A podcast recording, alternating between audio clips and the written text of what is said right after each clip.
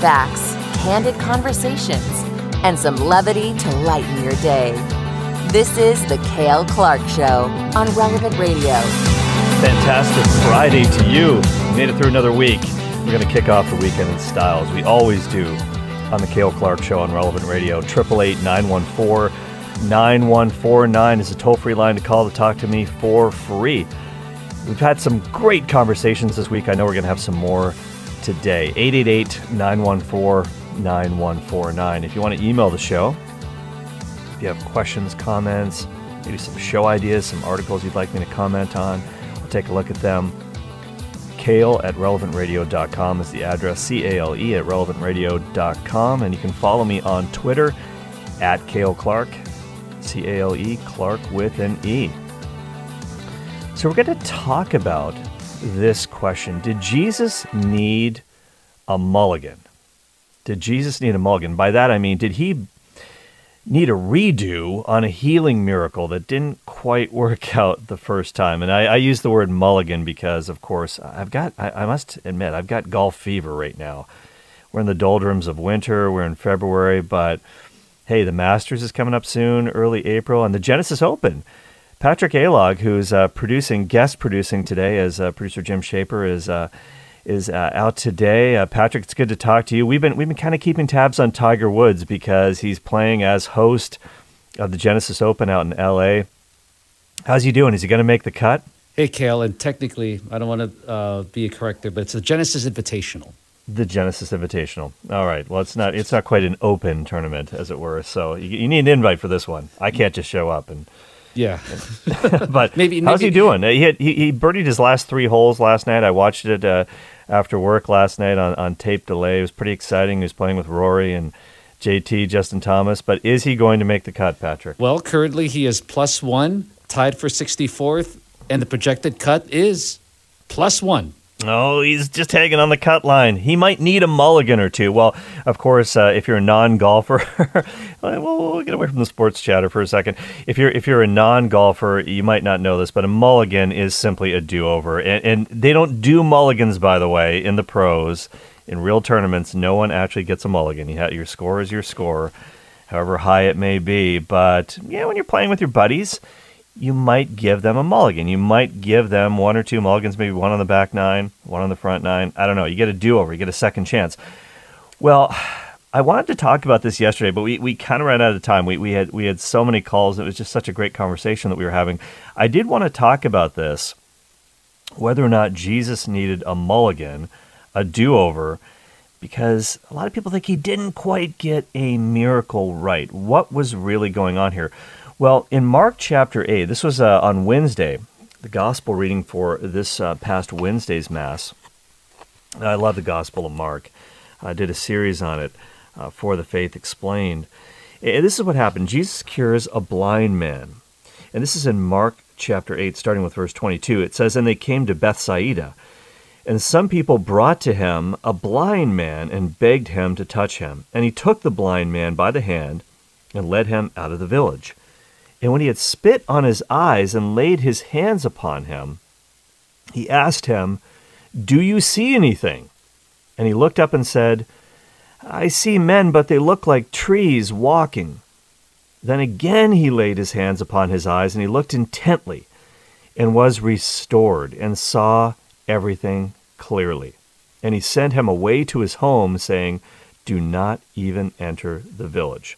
Uh, so it's was, it was an interesting kind of two stage healing. And my daughter Michaela came home from school talking about this last night. They were discussing this at school, she and her friends. And this is what Michaela had to say about this. Check it out.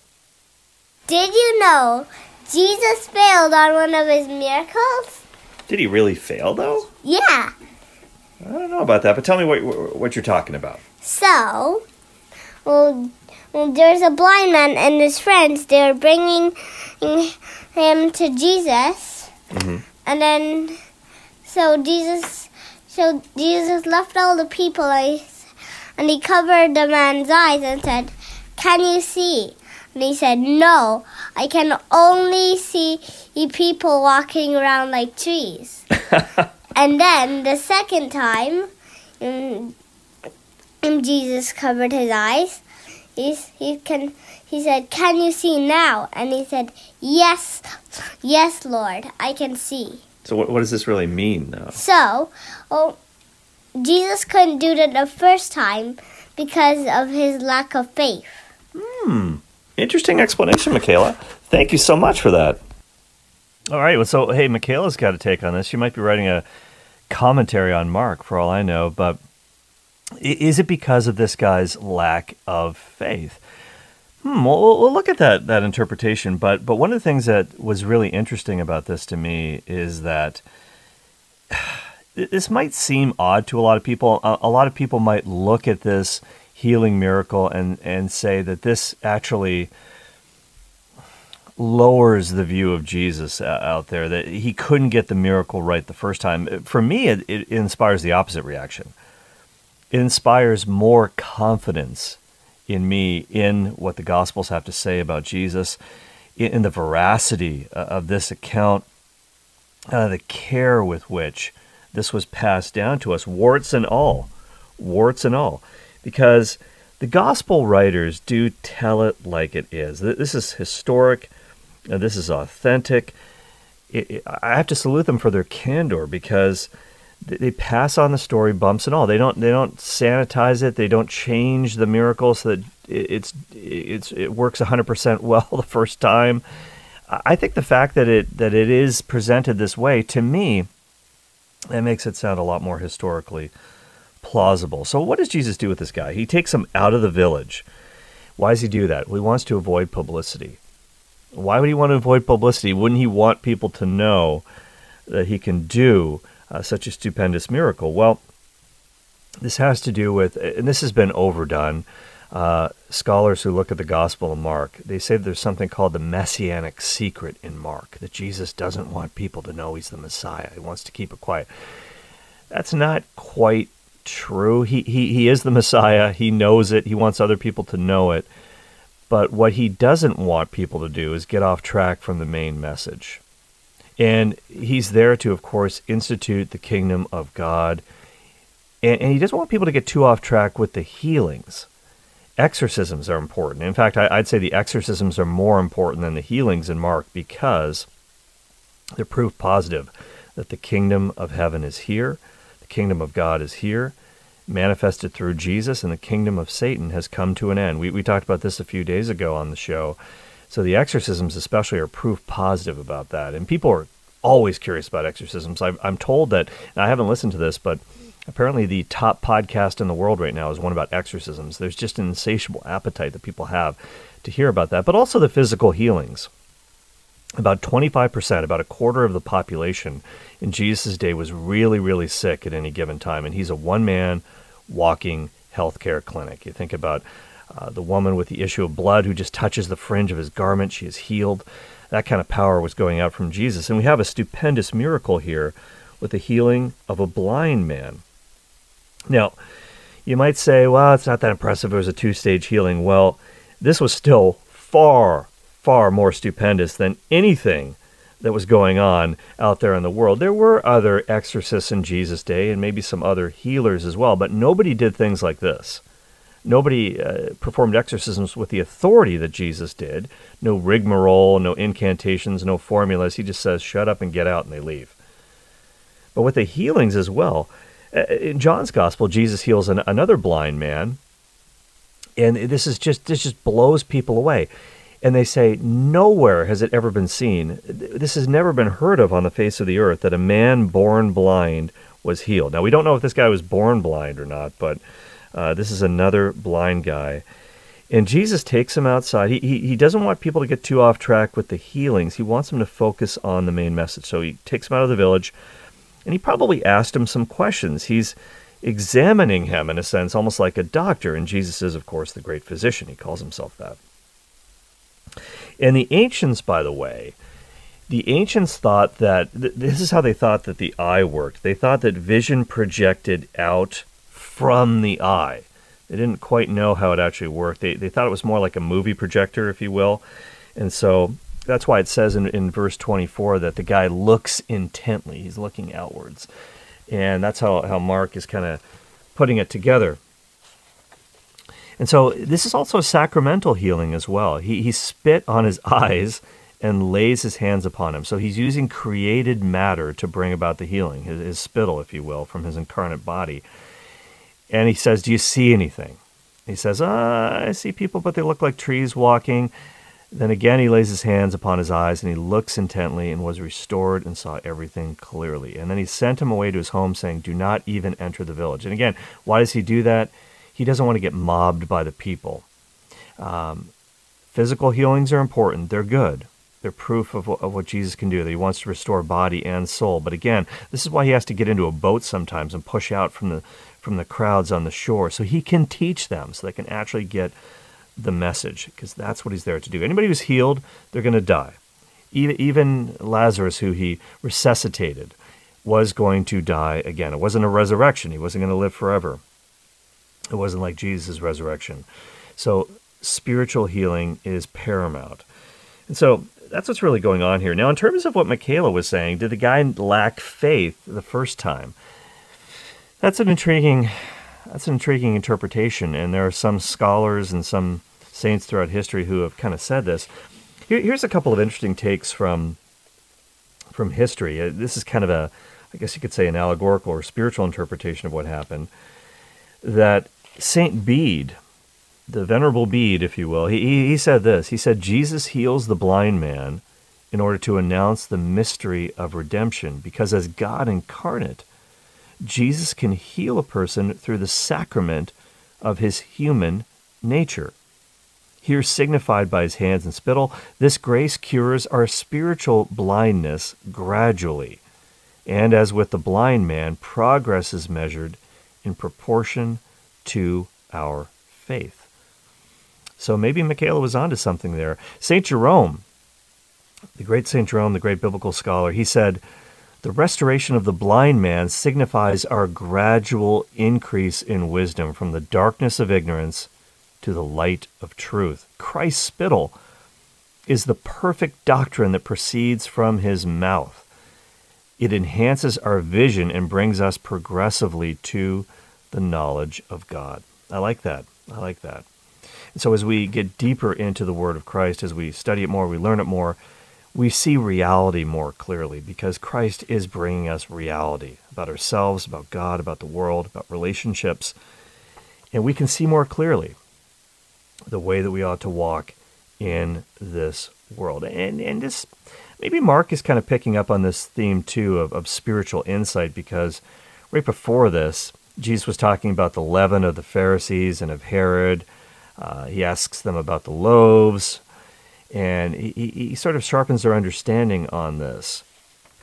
And then right after this, we, they go to Caesarea Philippi, and that's where Peter makes this big profession of faith. Jesus uh, asks them, Who do men say that I am? And Peter says, You are the Christ. He gets the correct answer here. So they're beginning to see more clearly who he is. And we all have to do that, of course uh, in our spiritual lives. You're listening to the Cale Clark Show on Relevant Radio, 888 914 9149. All right, let, here, here's another thing, uh, speaking of scripture, that I wanted to talk about. And later in the show, by the way, I'm going to be talking about how I, I just want to kind of tease this a little bit. A lot of people are very nervous in the United States about the future. They're, they're, they're seeing all these spy balloons and UFOs, and, and they're not from outer space, folks. They are, in all probability, spy craft from perhaps China or Russia. In all likelihood, that's what we're dealing with here. But there's a, there's a lot of nervousness among the people of the United States. And I, I want to give you some cause for optimism. And I'll, and I'll do that later in the show. I don't know if you're feeling optimistic about the State of the Union or the prospects of the U.S. Uh, going forward, but you should be you shouldn't be uh, in a state of despair by any stretch of the imagination. But we'll, we'll talk about that later. Speaking about nation building, though, in today's readings, in our Old Testament reading at Mass today, we have, of course, the Tower of Babel. And, and this is this is a really has always been a really intriguing passage to me. And I want to ask you a question. Can you pass me a ziggurat? a ziggurat. Now, not a cigarette. I don't smoke. I don't smoke. I'm talking about a ziggurat because that's what the Tower of Babel really, really is. Now, let me just uh, break this down a little bit. I'll tell you what a, what a ziggurat is. But this comes from uh, Genesis chapter 11, and this is the Tower of Babel account that was the first reading today. It says, Now the whole earth had one language and few words. And as men migrated from the east, they found a plain in the land of Shinar and settled there. And they said to one another, Come, let us make bricks and burn them thoroughly. And they had brick for stone and bitumen for mortar. And then they said, Come, let us build ourselves a city and a tower with its top in the heavens. And let us make a name for ourselves, lest we be scattered abroad upon the face of the whole earth. And the Lord came down to see the city and the tower which the sons of men had built. And the Lord said, Behold, they are one people, and they all have one language, and this is only the beginning of what they will do, and nothing that they propose to do will now be impossible for them. Come, let us go down and there confuse their language, that they may not understand one another's speech. Now, when when God said, "Let us go down," that, that could be a little tip off to the Trinity of persons in the Godhead. Let us go down, and there confuse their language, so that they may not understand one another's speech. So the Lord scattered them abroad from there over the face of all the earth, and they left off building the city. Therefore, its name was called Babel, because there the Lord confused the language of all the earth. And from there the Lord scattered them abroad over the face of all the earth. So, what was this thing, this Tower of Babel? First of all, where was it? And then I'll answer the question, what was it? Well, the people who were building this thing, they settled in a place called Shinar. Shinar is another name for Babylon. So that, that's, that's an important clue because really what this was was an ancient ziggurat. I don't know if you've read about ziggurats in school, if you've ever seen. I've actually seen one in Egypt. Uh, the first time I, I went, I went to the Holy Land. I went to Egypt first, so I kind of did the Exodus experience, as, as it were.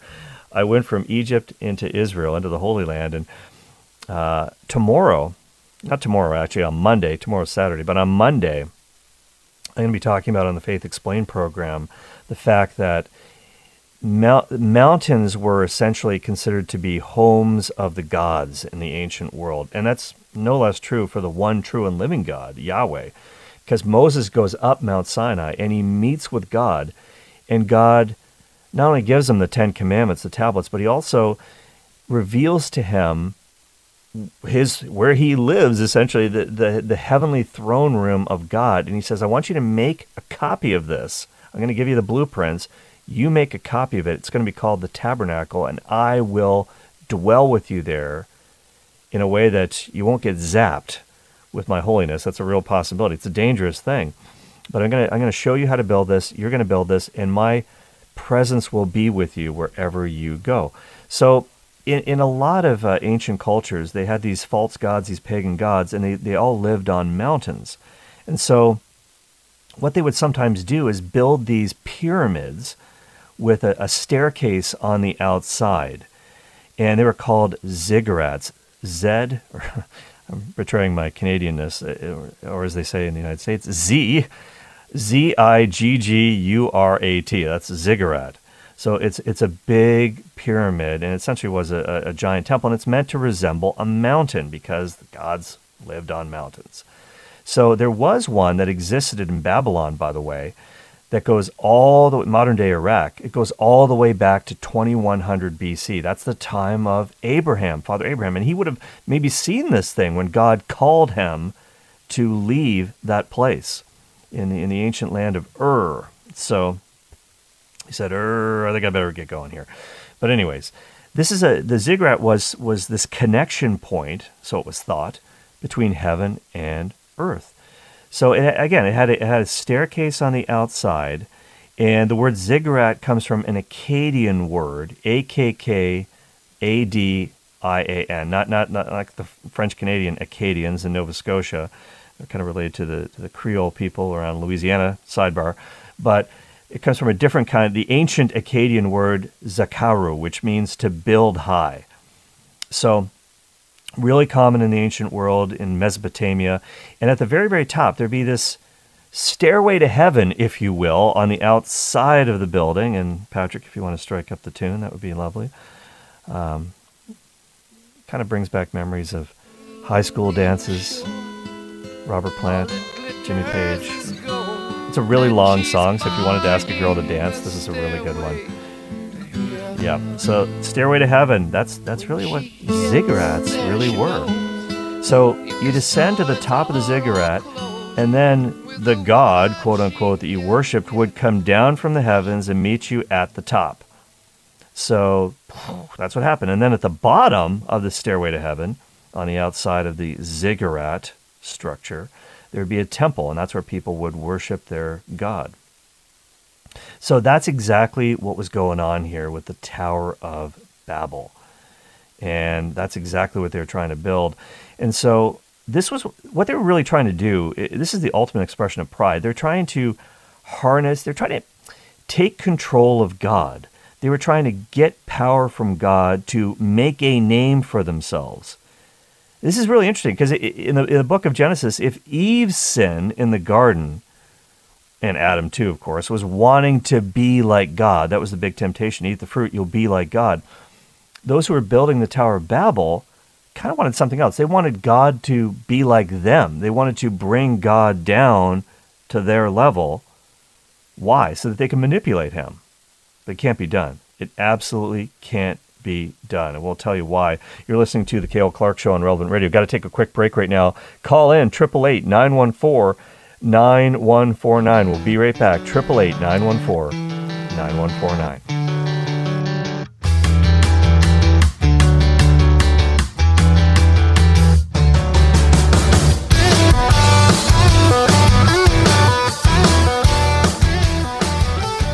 Ever dreamt of seeing the sights in Italy? St. Peter's Basilica, the Sistine Chapel, Drew Mariani in the Colosseum fighting to the death.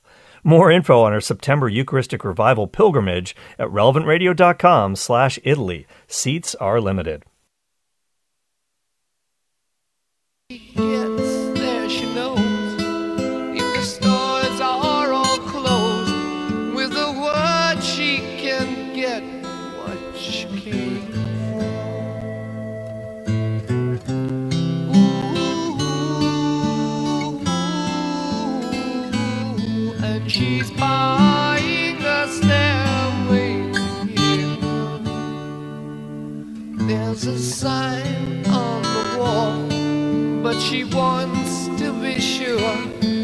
the Cale Clark Show on Relevant Radio. Yeah, we can't resist playing that song again. Stairway to Heaven.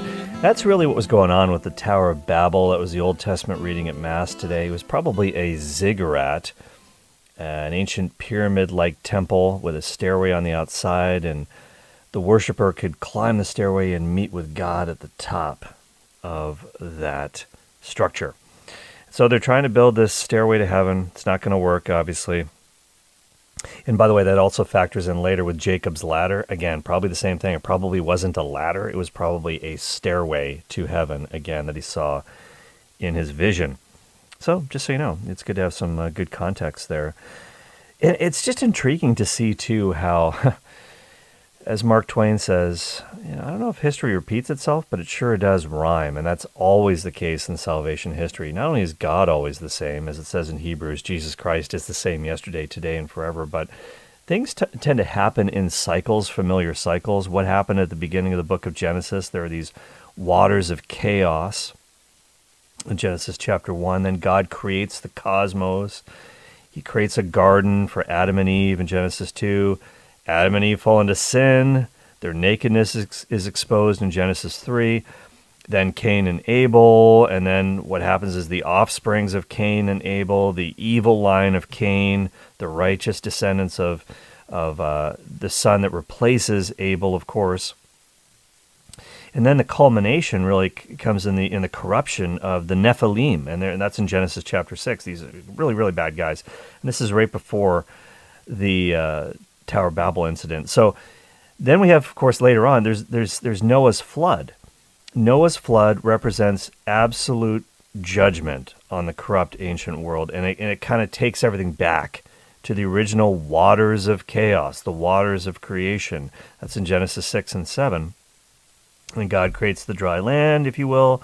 Uh, the waters recede, the dry land is there, just like at the beginning in Genesis 8. And then Noah kind of becomes Adam 2.0.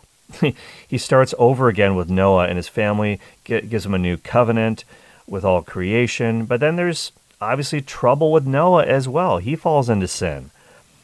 Uh, Ham sins. Noah's nakedness is exposed, just like the nakedness of Adam and Eve. They realized they were naked. Genesis chapter 9. And then there's the genealogies, right? I dream of genealogies. No, you don't. Ham, the genealogy of Ham, who's kind of a bad dude. Shem, and the offspring there. And Shem's, Shem's kind of the good guy.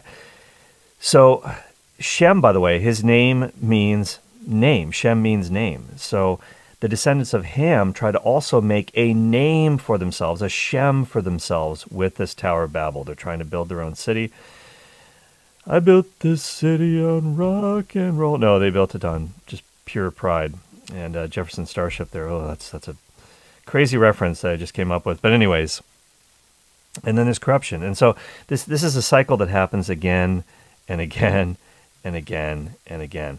So what we need to do as children of God is not to do what these guys did, not to try to glorify their own name, make a name for themselves we need to glorify the name of Jesus Christ. Paul says in the New Testament, We do not preach ourselves. We do not try to make a name for ourselves. We do not preach ourselves, but Jesus Christ as Lord, and ourselves as your servants for Jesus' sake. That is just a, a fantastic passage from St. Paul. And by the way, just one last thing before we move on you, you probably heard this before. Hopefully, you have in homilies at Pentecost. Pentecost is really the reversal of the Tower of Babel incident because there's clearly a connection here between uh, the apostles, the disciples of the Lord, speaking in tongues, which were actual languages, different languages of the world, people in Jerusalem for the feast, speaking in tongues on the day of Pentecost in Acts chapter 2 there's a definite connection with the Tower of Babel incident in Genesis 11 because God scatters the people at Babel by dividing their languages. They had one language, they all understood each other.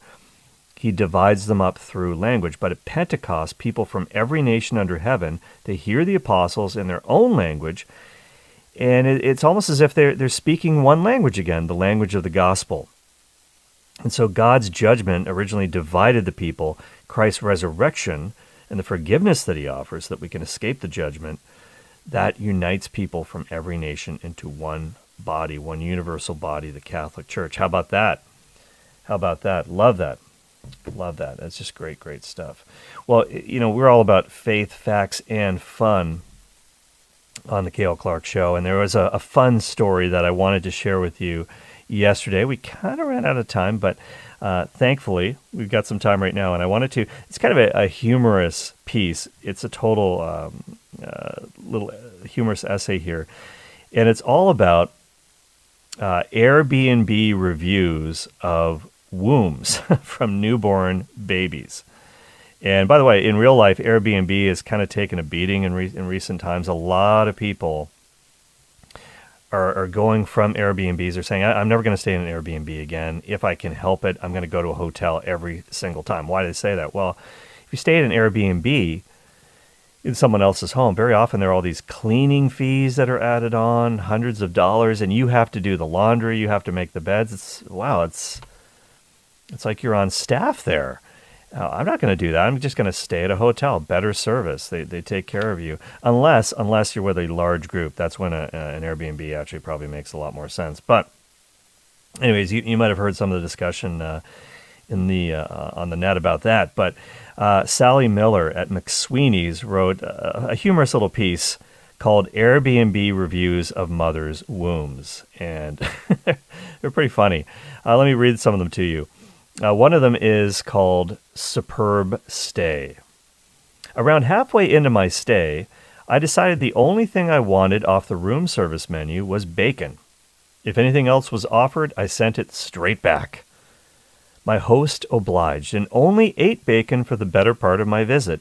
It would have been a five star review if it weren't for the three days after a doctor's checkup that my host attempted to eat salads.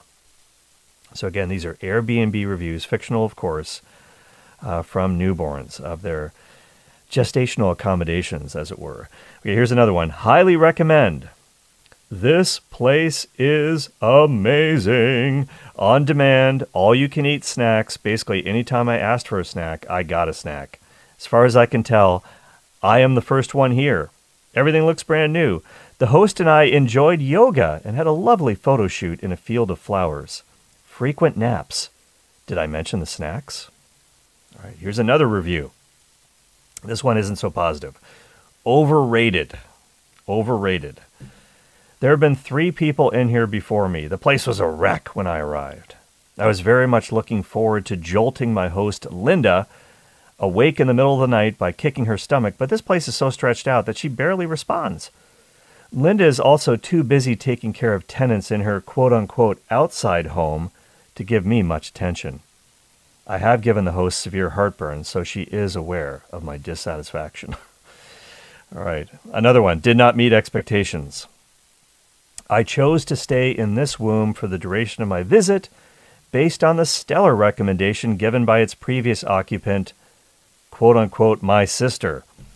Her review stated that there would be ample afternoon naps and ebullient conversations between host and her husband about how she was now the size of a kumquat. I wasn't once compared to the size of a fruit my entire stay. The only conversation I heard between my host and her husband was this I don't suppose you'd be interested in carrying out the rest of this pregnancy, Kevin. Right, so did not meet expectations. All right. Oh, uh, w- one more, one more negatives, uh, a couple more negative ones, and, then I'll close with some positive reviews. Um, rude host, rude host. It is not my nature to complain. I'm generally pretty content to stay balled up in a fetal position. I try not to bother anyone other than the months of nausea and severe angry outbursts whenever I smell Kevin's deodorant. But when I overheard my host say that this had been the longest 40 weeks of her life, I no longer felt welcome and was forced into sending her into hours of labor pain. All right, here's one more negative review. Will not stay here again. Ever been the ever been in the ever been in the back of an old van with no seatbelts and a bunch of secondhand band equipment rolling around in it? Well, welcome to my womb. Previous guests left the place in shambles. The host, Lisa, did feed me a lot of leftover mac and cheese, which I quite enjoyed. These are Airbnb reviews of wombs. All right, uh, here's here's here's a here's a positive one. A little cramped but cozy. Stayed here with my sibling. Started out nicely, however, over the course of our stay, we started to feel a little on top of one another Maybe it was because it was advertised for one guest only.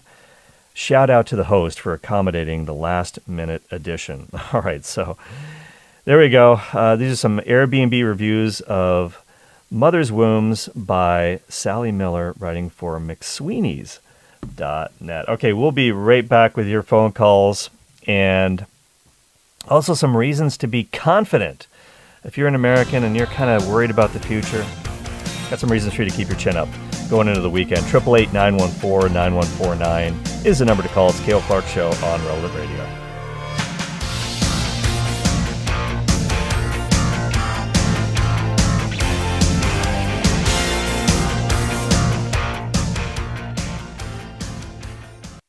If you're in the market for health insurance, our sponsor, the Catholic Order of Foresters, is here to help you and your family find the most cost-effective health plan. Learn more at relevantradio.com slash Forrester. Helping you keep your mind off traffic and on the more important things in life. It's Cale Clark on Relevant Radio. Hey, welcome back to the program. I want to remind you that you can really elevate your Lent this year in just two minutes a day. Father Rocky's Lenten lessons on the Mass are available for you. They're bite sized videos and they're just a couple of minutes long, but they had over a million views last year. They're packed with interesting facts that will help you learn more about the Mass and your faith every day during Lent. So you can sign up at relevantradio.com slash Lent. They're free. Father Rocky's Lenten Lessons on the Mass, relevantradio.com slash Lent. Let's go to the phones right now. Let's go to Adam in Chicago on line three. Hi, Adam. Hi, uh, Cale. I um, I was uh, kind of waxing philosophical Okay. now, but uh, regarding uh, God, um, you- you're talking about the Tower of Babel, uh, the Babel and uh, the the ziggurats, and the Yeah. man trying to bring down he, uh, God to their level so they could manipulate him. Um, I was saying, like, what what is God? Like, how did it arise? Uh, did it arise from, like, the fact that some humans consider others, at least in some respects, superior to them, like say even at, at different ages, at different stages in life, like say a child, uh, their parents, or uh, the parents of their governors and so forth.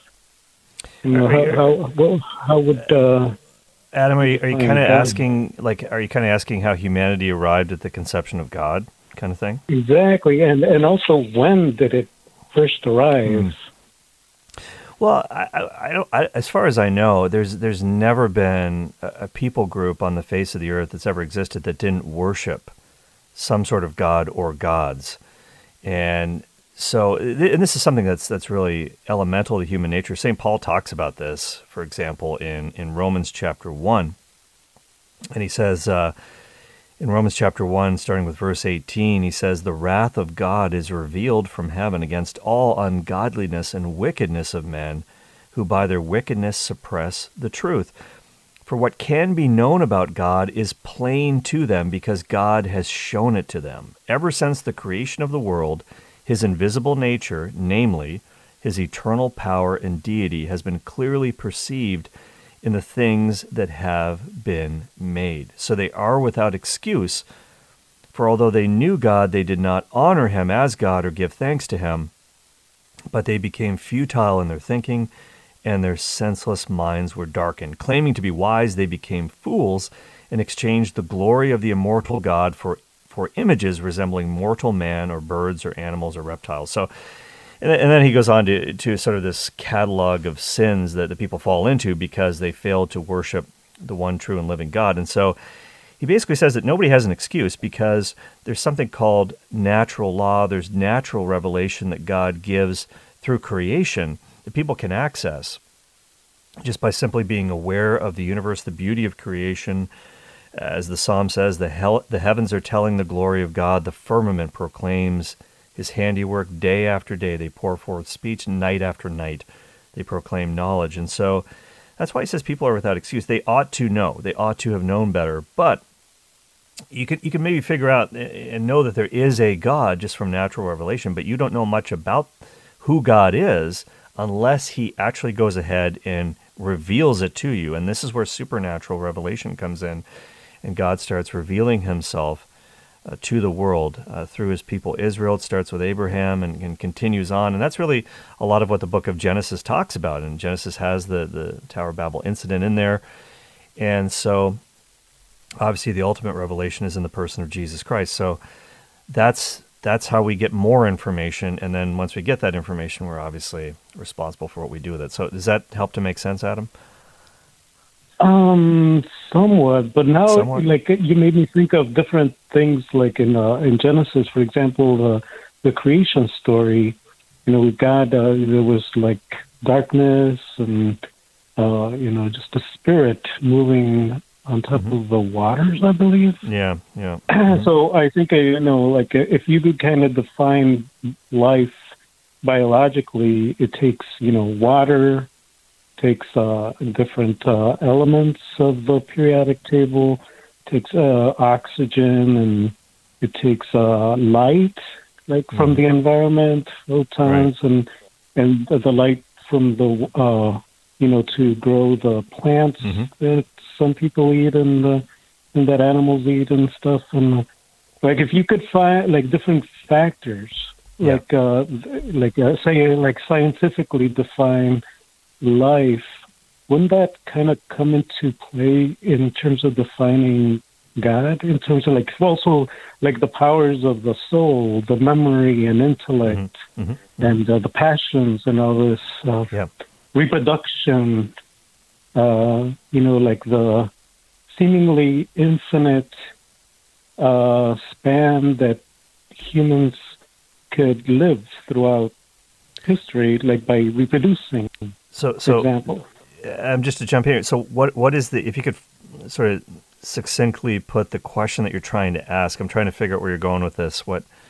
oh, like I mean, you, you're talking about supernatural, and but that seems kind of like a cop out. Like, uh, I mean, w- couldn't you at least attempt to define God in terms of, um, you know, uh, the natural biology and so forth?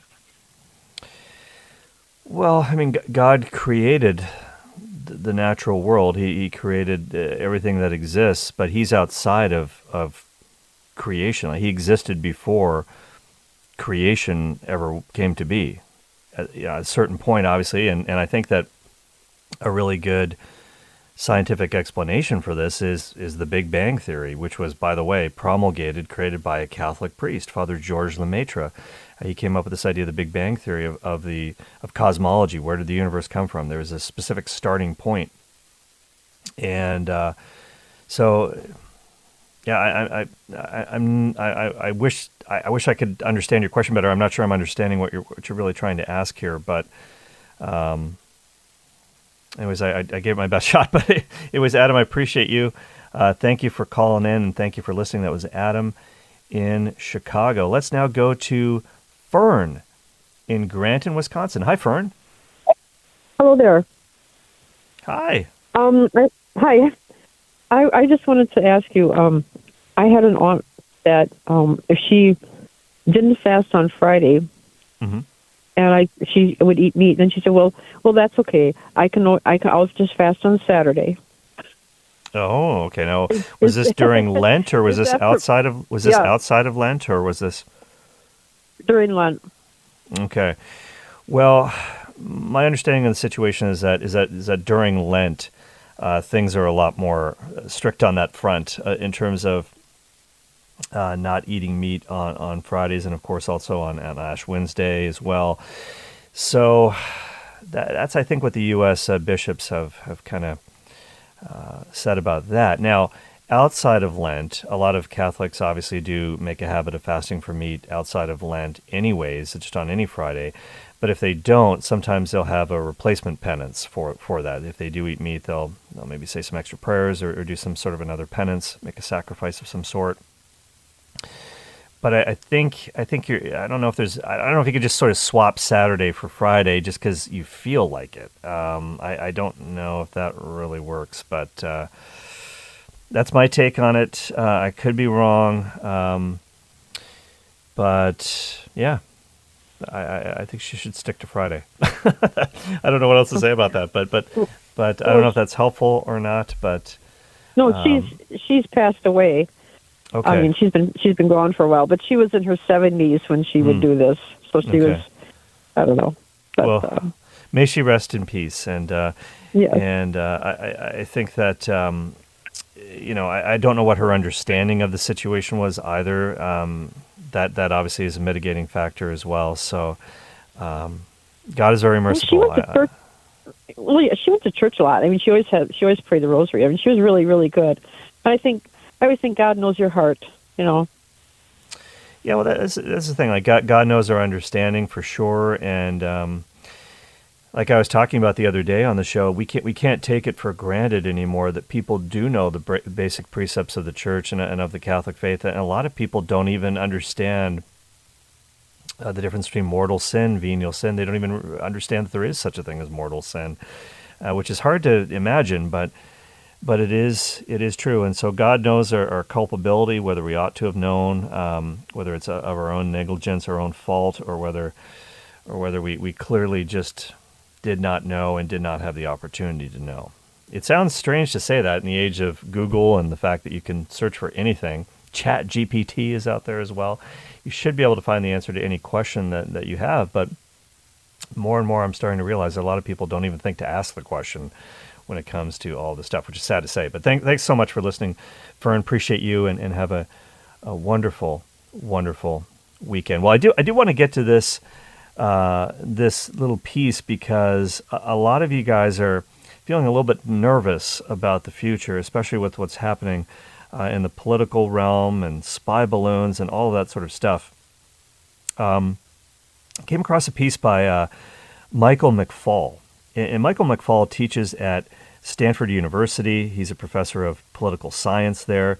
He was also the U.S. ambassador to Russia uh, from 2012 to 2014. And uh, if you follow him on Twitter, he Michael McFaul, he, he does cover in great detail the conflict that's going on between Russia and Ukraine. He's he's certainly uh, got some inside baseball on that one, being the former ambassador to Russia. He wrote a little piece about why Americans should feel more confident in this geopolitical situation in which we find ourselves. And he talked about, he wrote this a, a couple days ago on his uh, Substack, and you can find it there. They're, they're kind of newsletters that are put out uh, on this platform called Substack.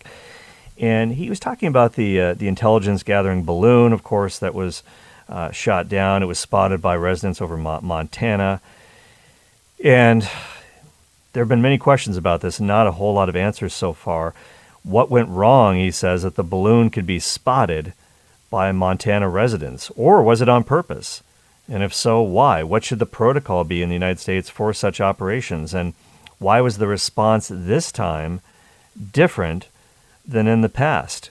And why weren't we told about earlier balloon incursions? And apparently, this is this is not a unique situation. It's happened before. Why wasn't it shot down earlier?